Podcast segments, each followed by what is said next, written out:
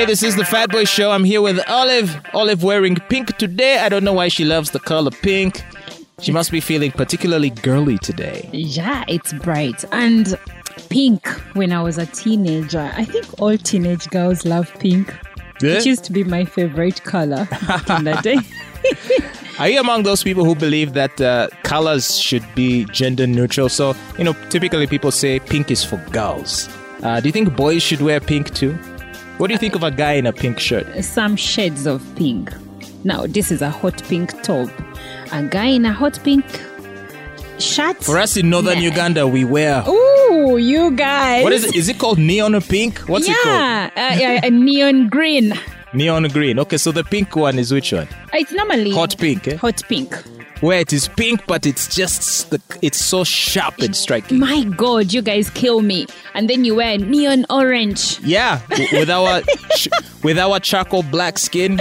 and those belts that have a big buckle. Yeah, we rock those dazzling pink shirts. Oh shirts. God! But you have nothing. You have nothing on South Sudanese. Well, but we're- the same people, Uh, really. no, the other guys take it an, uh, to the next level. Okay. ah, colors, colors, colors. yeah. I wonder if it's safe now to walk in the streets wearing yellow, wearing red, Especially those two. wearing blue, or will someone give you a hard time? I think it's safe. Well, red is the color of NUP, Yeah. whose uh, presidential flag bearer was uh, Robert Kyagulanyi, aka Bobby Wine. Now, him and his wife, Barbie Itungo, remain detained and incommunicado at their home. Now, Justice Esther Nambayo and Justice Musa Ssekaana have denied to hear an application filed uh, the, that was filed before them, in which uh, lawyers were seeking the freedom for these uh, two individuals who are essentially under house arrest. Having received the case file from their candidates' lawyers, the two judges claim that they are already handling cases involving uh, the NUP, arguing that in order to avoid conflict of interest, they will not handle more related cases. So this is very unfortunate uh, because I believe that um, the two, uh, uh, Bobby Wine and his wife, should be free to move around and go wherever they wish. That's right. So, what do you think? Uh, were the judges right? That the argument seems to be that they're overloaded. Yeah, but the good thing is that the case has now been allocated to Justice Michael Elubu. Okay, And today, he is going to hear it. great. All right, hopefully. Um, but you see, the thing is, I don't know that they will be successful because it's not as though either Bobby Wine or Bobby Tungo have been charged with anything. They haven't, and the- their lawyers have been calling on the court to declare if they are actually, um, if to declare if they are actually, uh, if their home has become a prison because it's not among the listed places where people should be incarcera- incarcerated. I, I would imagine the state would argue that no, they are not incarcerated, but their movements are being restrained due to security reason A, B, C, and D. I think that will be their argument. And the lawyers want a court order to that effect because right now there is nothing. But you see, if as long as they pull out the trump card that is known as national security, Mm-hmm. anything goes, right? Doesn't that sort of override anything that would resemble a, a human right? There is uh, there is something called the constitution, and the courts normally base on that to make their ruling.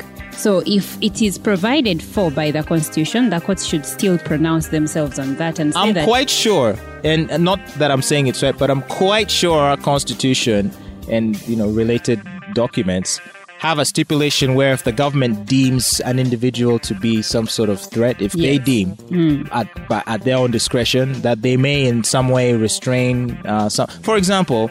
Just look at how businesses have, has, have been shut down for the last nine months, bars and so forth, curfews. I mean, all these are violations of rights Yes. that are protected under the Constitution. But as long as the government can argue that they are doing so in the interest of, say, public safety, mm. then it seems to me that the law allows them, the Constitution It- allows it, them. does. And at the beginning of the pandemic, especially when all these measures were put in place, the court came out and said this is provided for in the constitution. So the lawyers want the court to come out and, pre- and pronounce itself on the issue of Bobby Wine and his wife. being detained in their home. Well, I wish they were just as active and aggressive while our nation was being locked down and curfews being mandated. You know, we could have used some yeah, some lawyers to challenge the courts because in you know Malawi the lawyers were successful in uh, uh, getting an injunction, court injunction, but uh, not so. But here, nothing. Court injunction to block a second lockdown. They had a lockdown. Yeah, they allowed the first one, but by the time the second one came, they're like, uh uh but we've uh, also only had one lockdown, whereas Rwanda, even this week, went into another lockdown. And the children that had gone back to school have now taken back home. Well, uh, too bad for them. Eh, Rwanda is a stressful country to live in. the, the women are beautiful, but uh, without freedom, I don't know if I'd want to visit that place. And by the way, those you see Ugandan men who like to just have fun with women mm-hmm. and leave them. Yeah. I've been told, I don't know how true it is, but that but uh, you cannot just have a woman in Rwanda and just leave her. Apparently, you have to marry her. How true that is? As I in, you can't know. like sleep like, with her and just walk just away. You can't just cohabit with her mm. and not marry her. Is that a cultural thing or it's a culture law? thing? I think, yeah. and uh, people there respect it. By the way, even here in Western Uganda, when I compare Western Uganda to other regions, I think people in the in that area actually cohabit less as compared to let's say people in Uganda. Mm, really? Yeah. Oh, I didn't realize that. Is it that they love being married in Western Uganda? I think they respect their culture more.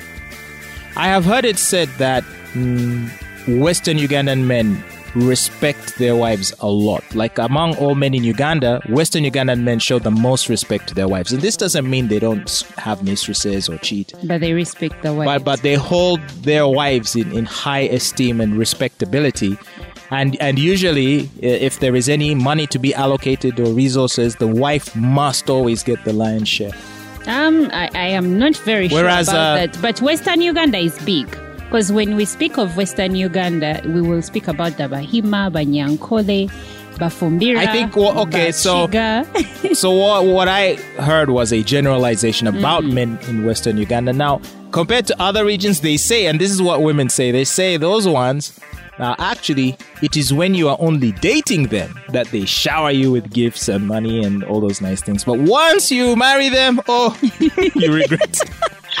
eh, you will starve. And what is said about men from the north?